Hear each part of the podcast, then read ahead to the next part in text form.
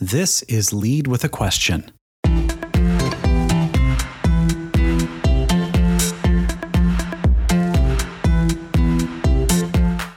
that was what Ed saw as the inflection point in Pixar's life that great, 25 years, now what do we do?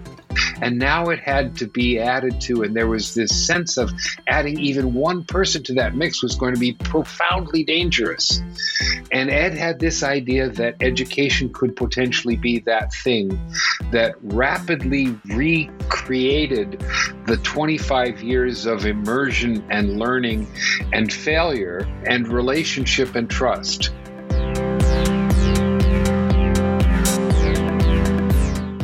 Hi, I'm Rob Callan. We live in a time when people are seeing that the old way of doing business is broken and that leading into the future requires something new a deeper focus on humanity, the courage to let go of power and ego, a desire to nurture the conditions for co creation, and the bravery not to have all the answers. On this show, I, along with my friends Chris Deaver and Ian Clausen, connect with guests who embody these principles. And whether household names or not, they've shattered the status quo, often as misfits, to shape the future with others and achieve miraculous things in work and life. Some guests are harder to describe than others. Take today's invitee, for example. Well, he's a teacher, a trainer, a recruiter, a coach. How about a juggler or an actor, an artist, a calligrapher? And what about a filmmaker, programmer, or systems analyst? The fact is that all these labels and more apply. With such diversity of interest, it might not surprise you that our guest would eventually end up working at places like Apple and Pixar, places known for incubating great ideas, mold breaking design, and play. So, how can you create a culture of curiosity that's the question we'll consider today with Randy Nelson in part one of a special two part episode of Lead with a Question.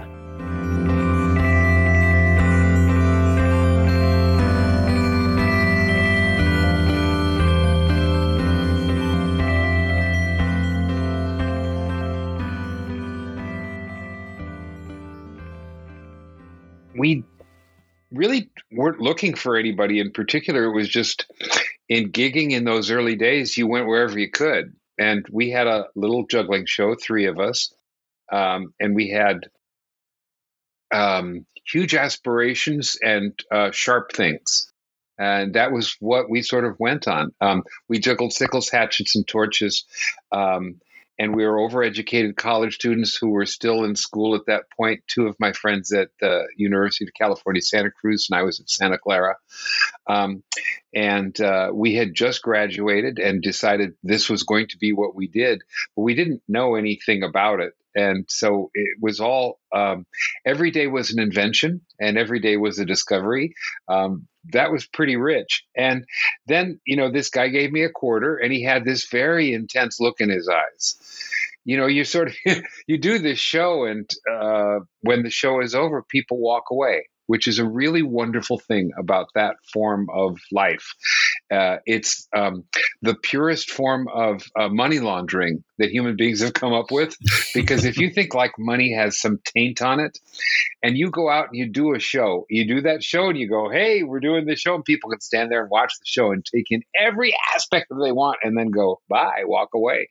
Um, somebody who does in that case give you money has done so out of well, who knows what. But there's something about it that they considered value.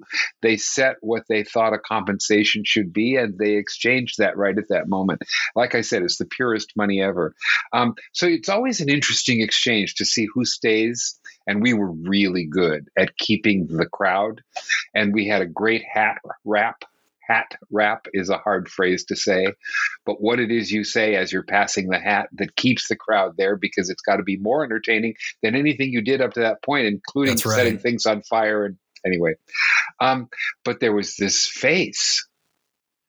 You know, and the crazy thing is that years later, I saw that same face several times as I one by one met Steve's kids Um, it's kind of the face of a baby lion that's like, I could eat you, but I'm not going to bother right now.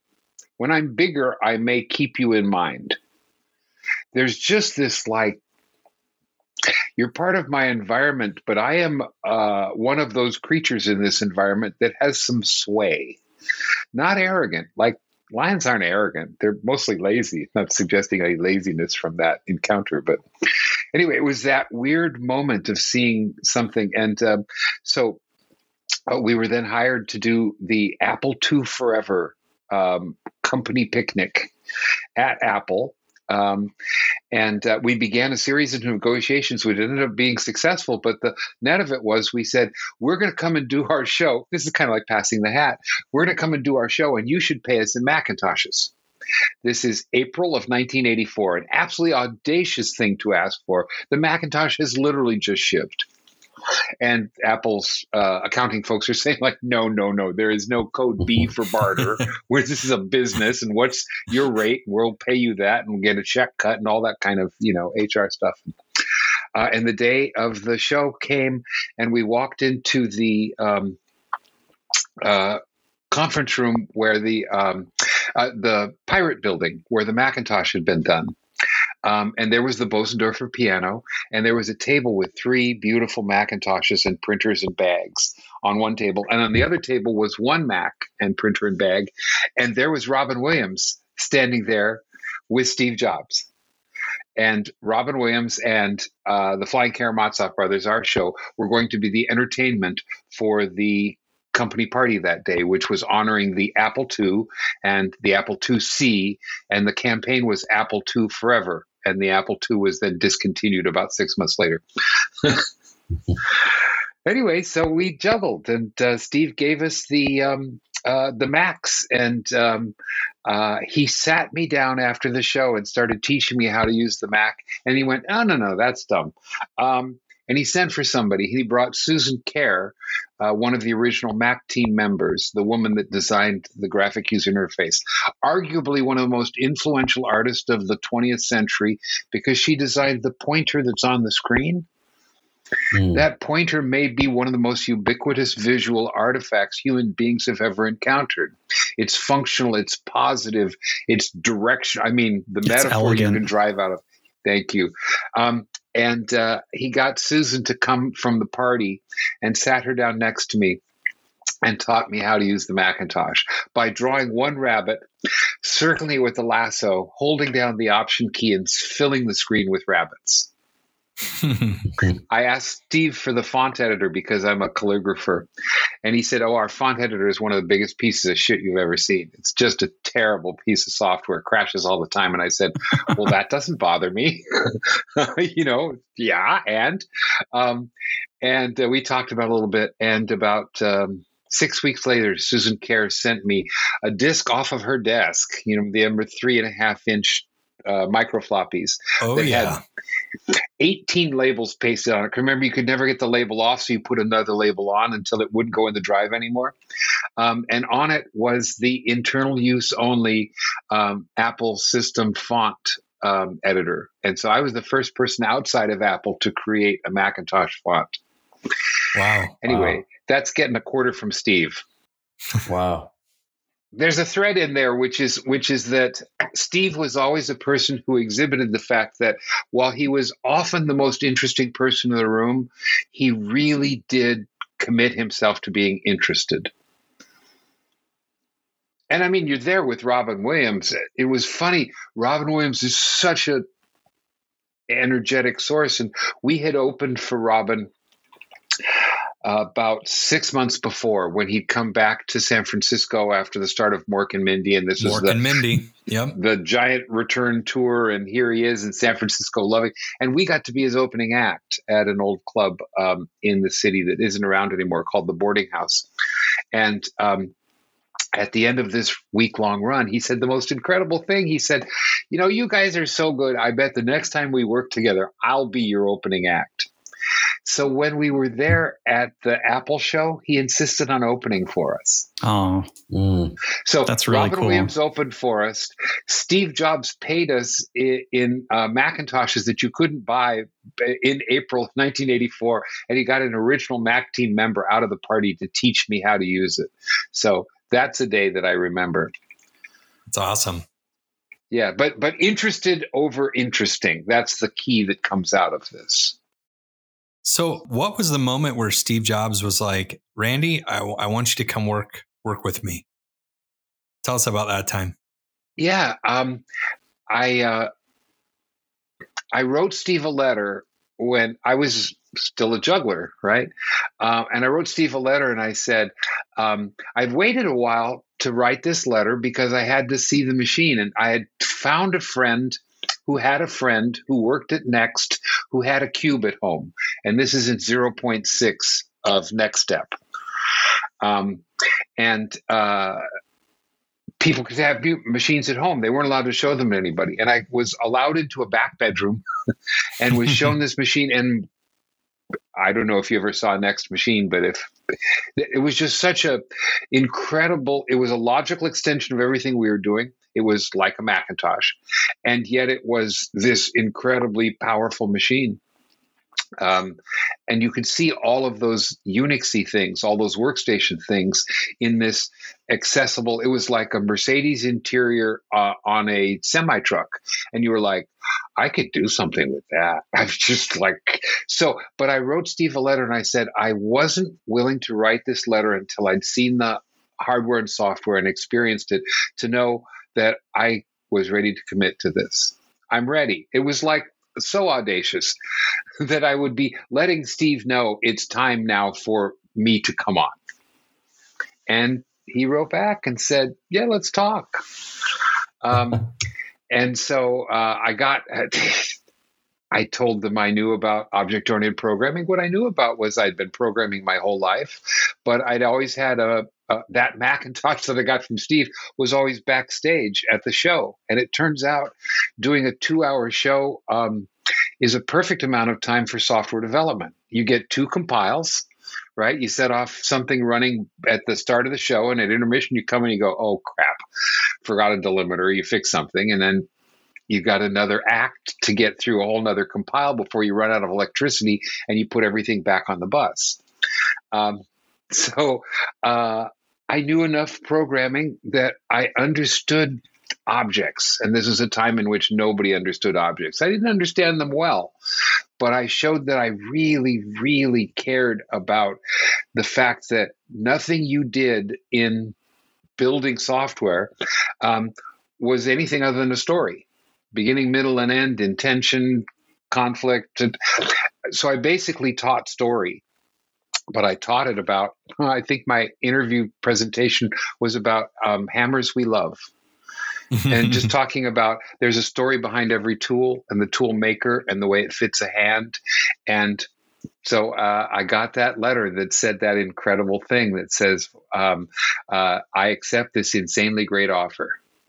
Randy, I, I love the fact that this is a true example of one of our principles define the situation this is a moment in your life where you're like not waiting for someone else to you know charter your next move in yeah. your career. You're like i'm going to be brave and i'm going to write this letter. You know where most yeah. people don't write the letter. Yeah. I mean what was the worst thing? Oh i how do you get you write the letter you don't write the letter ian i suspect because you think to yourself I could write a great letter, but how could I actually get that physical thing from my hand to his hand? Right. The whole world is built to filter those physical artifacts from the noise level. Focus is one of the most important things in business, in, in anything.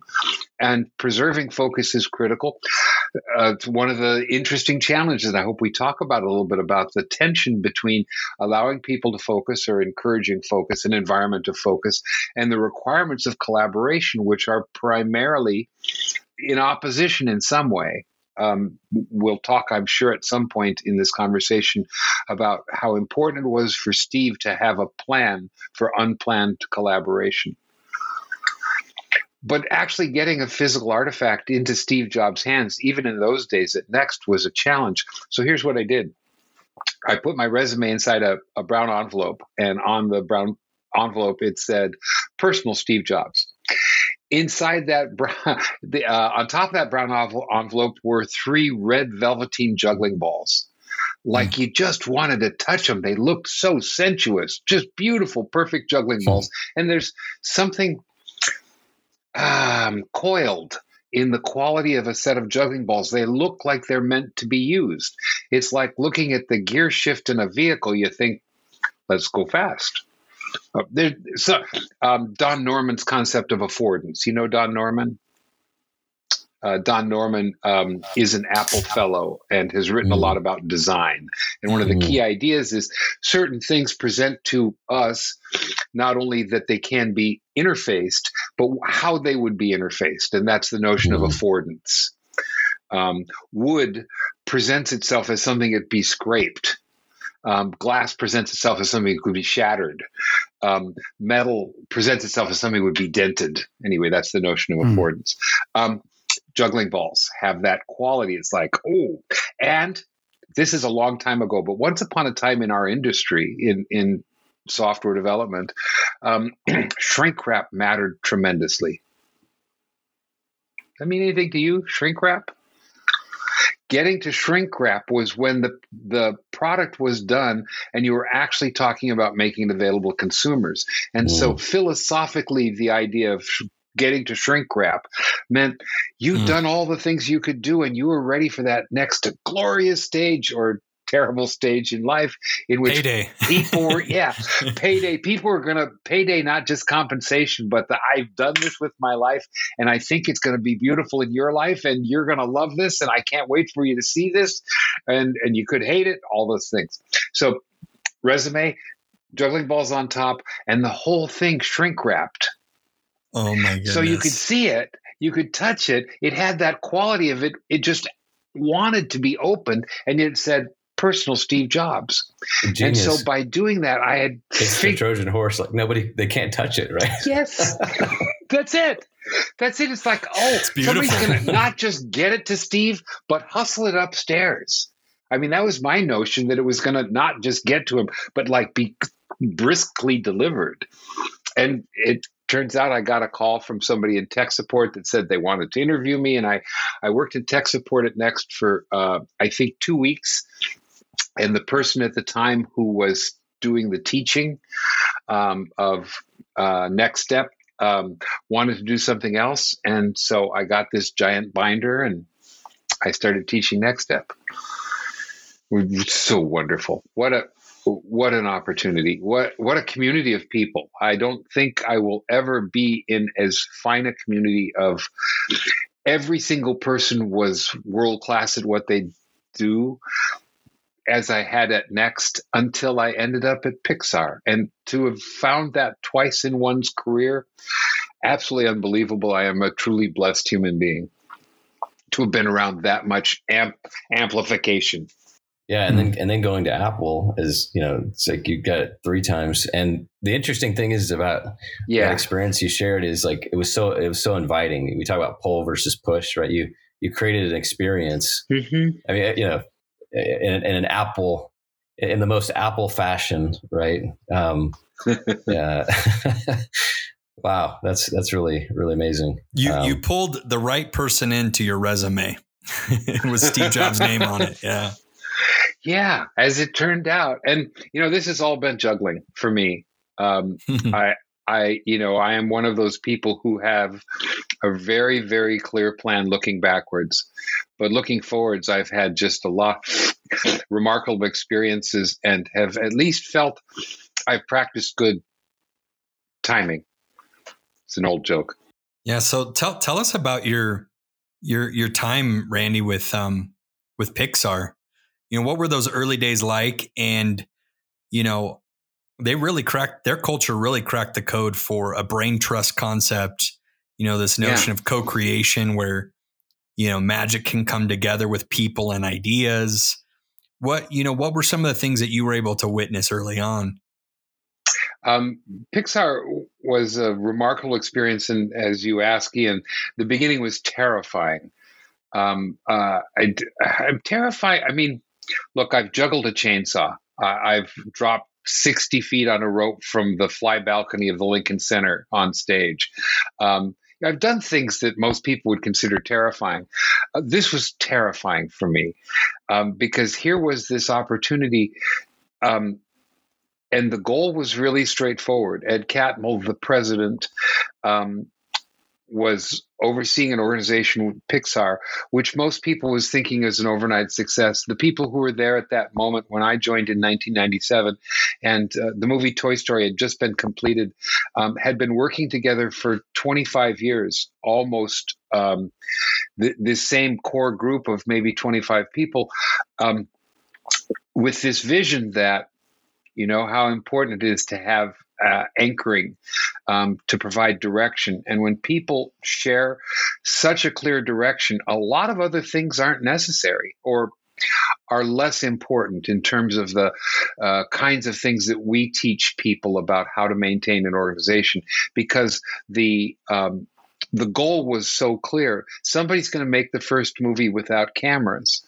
And that, so what? The point of that is that you could imagine a whole new category of things that you could make movies about that could be as substantial and engaging as a movie, but you didn't have to find a hill that had that tree that looked that way at you know that particular moment in time.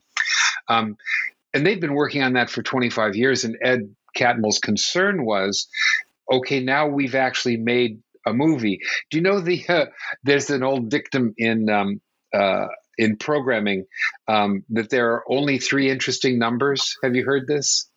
Mm-mm. Zero, one, and many. and so most people were at the zero state of making digital films. Pixar had gotten to the one state of making digital films. They, it had gone from can't be done to can be done. The next thing is not making number two. The next thing is making n you, you have to make a um, uh, a quantum change. That's probably not what I mean. A phase change from being a all of us doing everything we can could make one of these to there's a system for making as many of these as you could hope for. Mm. Um, and that was what Ed saw as the inflection point in Pixar's life that great 25 years all it took was all of us putting every bit of heart and soul into everything we knew over 25 years. Now what do we do? And so Ed had this notion and we developed this idea I think I hope together that um, education could be a solvent why do you need a solvent? Because as you add people to the organization, you're bringing in everything unique about them that's different than the organization. And this organization had had 25 years to kind of wear those differences off of each other, to round those tough edges, or to recognize where those tough edges were and that they actually were part of the cutting edge of the company that reduced some kind of bullshit or got to the everybody says you can't do this. What they meant is they didn't know how. So you need the hard and the soft. And they'd worked out after 25 years so many wonderful sort of balances in those things. And now it had to be added to. And there was this sense of adding even one person to that mix was going to be profoundly dangerous. Could, could it could it stand? And Ed had this idea that education could potentially be that thing that rapidly re created the 25 years of immersion and learning and failure um, and relationship and trust. He didn't know, but he said, here we are making things that are like sculpture, like paintings, um, and yet we don't know the first thing about sculpting and painting. And yet, there is a human history that brings in all kinds of expertise and insights and rules of thumb and what you do and what you don't, and a language and a vocabulary. And if you can share a language and a vocabulary and you can consistently manage to preserve that intention, something good ought to happen, right? Keep keep that intention that has driven things, and then give a language and an experience for both new and old that they shared that was about fundamentals. and so this audience seemed to really grasp the fact that they've been sculpting, and in front of you, the digital sculpt of a character, you you just kind of turn it. But in the real world, a sculptor gets up and physically walks around a physical sculpture. We thought if we could get these digital artists to be typing on the keyboard with clay under their fingers or wiping paint off of their hands when they went back to create uh, digital texture, that inevitably those things were going to be better in the individual artist's hands. But the development of that out of traditional education structures was going to build a culture was going to continue a culture that was well established but was incredibly delicate because it was completely organically grown. It, no one had ever um, tried to cultivate it, cultivate culture. There you go. So terrified uh, Department of One. And I remember that I was telling a story recently. I bought a little car along the way uh, while I was there in my first year because I would be sitting in a meeting with Ed and working on the million dollar budget for education for Pixar University. Um, and then 15 minutes before noon, I'd be like, I got to get out of here. I have to go and pick up the food for the class. So uh, we fed everybody in our noontime classes because they donated their lunch hour and productions donated an hour of production. So education was always a first class responsibility and a part of your everyday and was never a thing you could do as a this might be nice. Mm.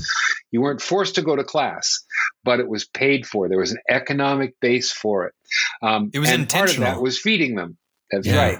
Part of that was feeding them. And so I had to leave the meeting and go and get the burritos to be back in time for class. So it was everything from reading the best things that I could from uh, Walt Disney um, to uh, trying to find somebody who could actually teach uh, staging. And I still haven't found any good staging teachers. This is fascinating. I've always been amazed and fascinated and, and just impressed by Pixar in general. I remember reading articles about your work there, right? Standing up Pixar University. And one of the things I've wondered over the years, because I've also, we've also seen that, you know, Pixar was very intentional about, hey, you know, the core of story and character that is, it would run kind of parallel with, you know, uh, Disney in some ways to say, hey, we're building amazing stories, amazing characters and yet doing it in a very different way as far as the technology, right? And there was a list of, uh, at least my understanding was there's a list of uh, elements that were intentionally not Disney, right? That Pixar said, okay, we're not going to have the traditional villains, right? We're not going to have yeah. the music, right? And it might have been listed 10 or, thir- or 13 things. I don't remember but it was yeah. basically these are these are what we're not going to do. So I'm curious in the context of learning and and you know Pixar University versus like Dis- Disney University with the animation there. You know, w- were there things that besides the core things that were shared uh, that are probably more obvious? Were there things that you said, "Hey, we want to do this differently," right? And w- were there things that you're intentional about? You know that that was going to be be be be different yeah, I, I, think that there there were a lot of things there um, that were different, but in the same way that if you were like, imagine you're a garage band and you're playing rock and roll, and you you're finding a bit of a sound that sounds like you. Um, it's really important for you to be aware of what it is that you know this uh, I've bitten off more than I can chew here, but um, there's this quality that you're looking for and like what is it that is us, and you're trying to amplify that. You're trying to find ways of moving that forward. So it it's kind of not helpful to put a lot of negative energy into that space you know, uh, yeah, it's not bad to have strictures. Um, there's a great Brian Eno line. You know Brian Eno, the oh yeah conceptual musician. Eno uh, said something to the effect of, um, uh, "An easement is the abandonment of a stricture." And my my sense is human beings thrive in easements, and they sometimes do well in strictures, but there's that ah feeling. Um, if you want to really live in the easements, you don't spend too much time thinking about the strictures you've abandoned. Uh, it, it's the creative process is difficult and delicate, and you may have more better language than I do on this. But one thing that I have sensed, and one thing that we saw at Pixar, was that uh, joyous filmmaking telling the stories that you hadn't seen told, telling them in ways you wanted to see them, um, just naturally leads you to avoid a certain kind of a cliche. Uh, a certain kind of uh, uh, and some of the things in that map were like we're not going to have we're not going to do musicals okay that was a big deal um, and uh, there will be therefore there will be no i wish i want song um, there will, you know, some of the things from the the Disney pattern, but that wasn't so much like, okay, you've got this great movie, but you've pitched this great idea, but I hear a kind of I want, I wish thing. No, it's storytelling. Of course, you have to know why the character is driven towards a particular desire. Um, so it wasn't an avoidance so much as it was a joyous engagement with trying to create the films that weren't out there that everyone in the studio wanted to see. Um, if there was any tussle, it happened mostly between the folks at Disney, especially Jeffrey Katzenberg at the time, who was in charge of animation, um, and the folks at Pixar, and a certain amount of Steve Jobs inserted in there, where Steve was not an expert in filmmaking, but he was an expert in deal making. Um, and he had a very clear plan about how to ultimately become an equal to Disney in the way that no one else had ever done. When you work with Disney, you either get uh, consumed or subsumed or destroyed but you don't retain your identity, and you certainly don't aim for being Disney hyphen us. But that was all Steve saw. um, uh, so um, there was some tension. There was some but so much of what happened was about uh, I finally have this chance to build this thing I want to build. It's not that I'm spending a lot of time in making my car saying, and it doesn't have fins, no fins on this car. No, I'm spending a lot of time making this car going, look how sleek it is. I'm not thinking yeah, about yeah. the not part. Yeah, you talked earlier too about the themes of, um, uh, you know, and witnessing as you entered the organization, you know, Pixar. Um, and I'm sure this you saw over time too is hey, there's this collective focus right on what they're building, and yeah, there's a t- there's a, a tension between that and the you know the the me- the messy uh, you know chaos maybe of of collaboration and what that what that brings yeah. right? And so it's that you know kind of funneling effect if you will or, or focus you know kind of um, but like how did how did that play out? And did was there you know, and maybe from your standpoint with learning, how did how did that get influenced to, you know, kind of build more of that muscle? Uh, and just what did you see that were observations, maybe about the culture, like the, it, maybe maybe some of it just amplified naturally, um, but where yeah. where yeah, what were your observations about uh, with experiences with that? One of the things that stood out for me is that Ed, Ed Catmull in particular has a, a gift for thinking about I know. It's not exactly codifying because that seems like it's, um, you know, abstracting or picking away something to get to an essence while discarding critical details and that's that would not be ed's way he was very data driven um, and yet he could move easily from a, a pile of data and what they said to a high level concept that might capture that or might challenge that data he was always again, uh, I think the theme of this conversation is it's powerful to be interesting, um, but it's uh, almost unlimited power to be interested. And and Ed was always interested. Love that. Um, and um, so we talked about that that principle a lot and one of the things that ed gave me was something that i think is is really strong. An example of that what is the language? How did it translate? How did it show up on an everyday? Because concepts are great they're big but you can't write around them and you can't sharpen them at the pencil sharpener and you know you want something that's practical enough and, and tangible enough every person knows that they can handle it and do something with it that's why we looked at education but this um, notion of, of an edism that was tangible and helped drive specific decision making. Ed described at one point to me, almost offhand, his notion of what I ended up calling uh, Ed's biases.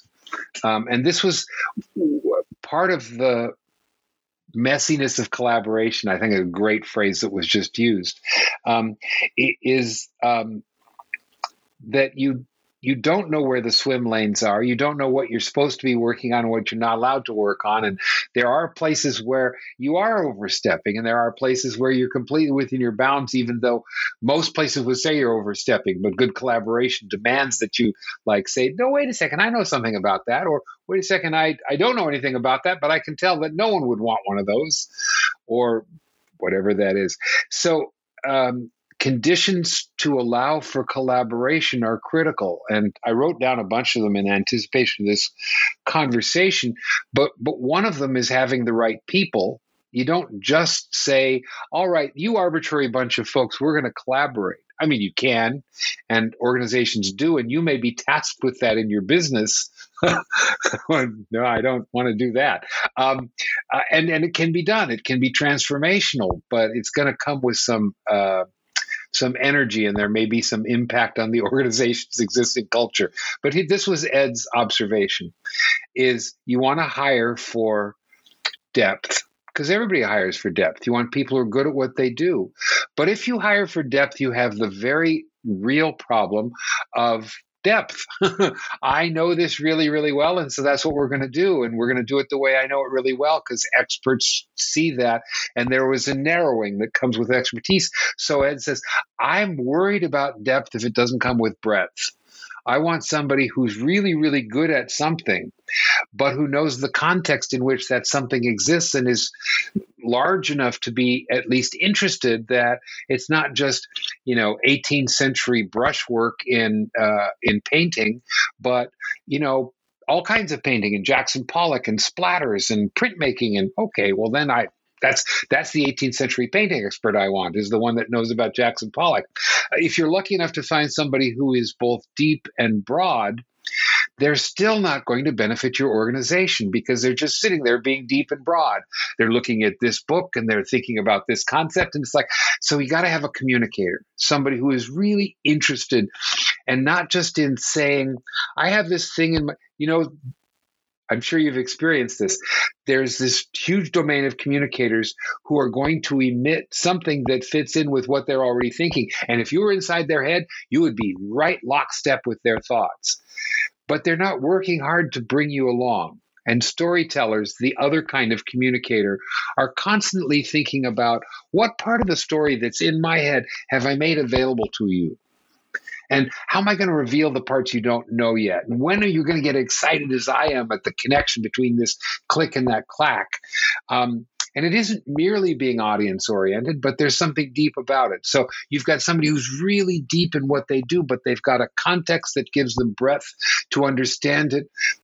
And they're interested in knowing what you think about it. And they want to share something about that. You'd probably hire that person in any case, but at Pixar, the goal was to go one layer further and say, did they have the heart of a collaborator that said, well, that's what I think, but what do you think? Mm. We would always end an interview at Pixar, always end. We would often end an interview at Pixar with a conversation that went something like this was like, Well, what did you think? Yeah, I'm suffering from a little bit of eye strain. Yeah, I have some eye strain too. And what that meant was the candidate had said, Well, I did this and I did that and I can do this and I'll be this at Pixar. And we're like, Okay, you know, it, an eye strain candidate was one of those people who were assertive about their skills as opposed to being curious about their fit. So, Chris, does that speak to what you were asking. Yeah, absolutely. absolutely. Uh, uh, yeah. Yeah. As you're sharing it too, I'm breadth, envisioning depth, communication, collaboration. Yeah. Yeah. And we talk about, you know, organizational silos, right? And the context yeah. that, that, that, that also is like people sharing just in an interview setting, hey, I, I, I, they're presenting themselves as a silo. um, right. And, and, you know, a- Apple was, uh, is similar, is similar to Pixar too, right? Where those interviews, those conversations, if, if there wasn't yeah. a lot of we, then like that, that was a threshold, right? Like that was, that was, they're not, you know, seeing it. Um, yeah. What, what the experience is, they don't get it, right? Like there's that, that they're not, they're not Apple. They don't get it. Um, and there's truth to that, right? And I love that, you know, what you shared about, you know, if there's, you know, kind of that, or they they have a heart of a collaborator, and yeah, it's so powerful. One of the things that I thought was really gracious on Pixar's part is the technical people in filmmaking. They study probably through their masters some very specific domains. They're the equivalent of a sculptor. They make um, three-dimensional models, or they're uh, the equivalent of a sort of puppet hinger. They do the articulation, or they um, figure out how to cover the surfaces with software that react to light in a way that's believable. Um, every one of those specialities, and they've done nothing but that. And then, if they were uh, hired at Pixar, the very first thing we did was we put them into ten weeks of training, where we took them through a cycle. We had proprietary tools, so you had to do that. But at the end of that time, the question wasn't like, okay, here's your assignment, but rather you've spent, we hired you as a modeler. Uh, you do really good modeling work. Um, uh, but you seem to have some aptitude for lighting. And, you know, you're not the best lighter in the class, but you're probably the most passionate person we've run into in a long time about how light transforms these surfaces. And, and some of your work is good and some of your work is not as good. And you've got a ways to go, but you seem completely engaged. Have you ever considered being a lighter?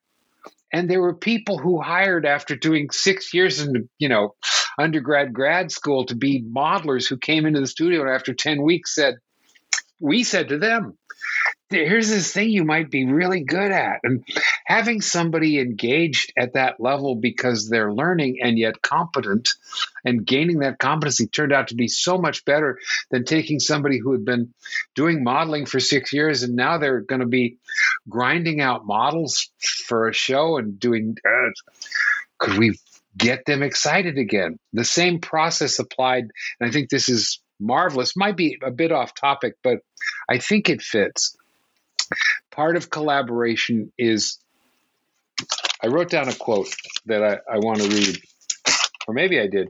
Uh, Benjamin Zander is the conductor, was the conductor of the Boston Philharmonic. And he says the conductor of an orchestra doesn't make a sound.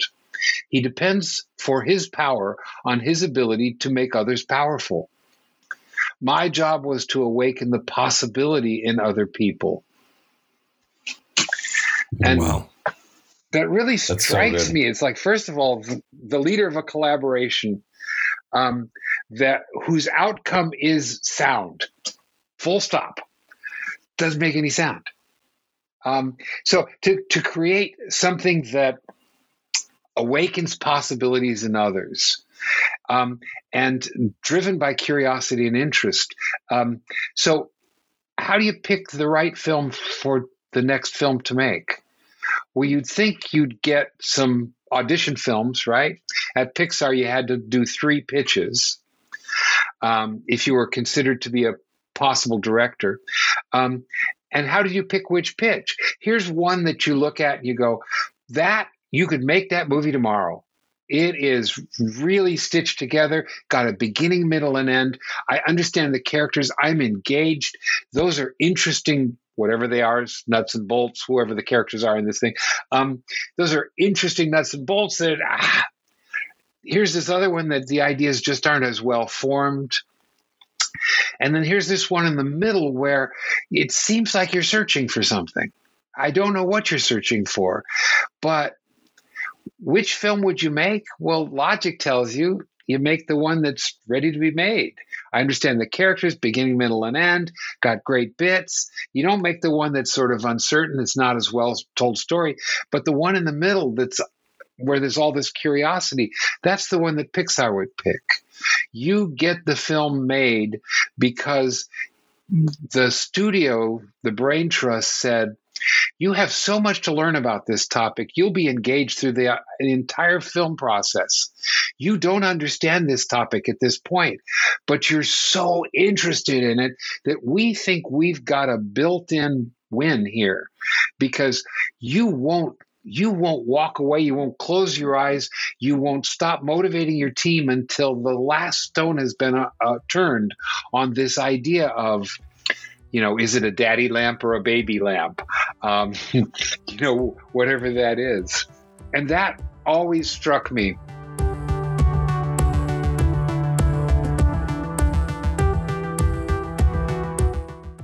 This episode of Lead with a Question was produced by me, Rob Callan, with support from my co hosts and Bravecore founders, Chris Deaver and Ian Clausen. The music you heard was composed by Ian as part of another project he's involved in called Moon Machine. Dave Arcade created our podcast cover art. Special thanks to Randy Nelson for the amazing stories and principles he shared today. And there's more where that came from. Be sure to catch part two of our conversation next time. Also, we really appreciate you for taking the time to co create these conversations with us, especially when there are so many other things you could be doing. If you found any value at all in these episodes, could you do a favor, leave us a rating, even a review, wherever you're listening right now? It takes about two minutes and helps others discover the show as well. If you want to learn more about the work we're doing at Bravecore, you can check out our website at bravecore.co. The Lead with a Question podcast is a production of Bravecore LLC. Thanks for being with us.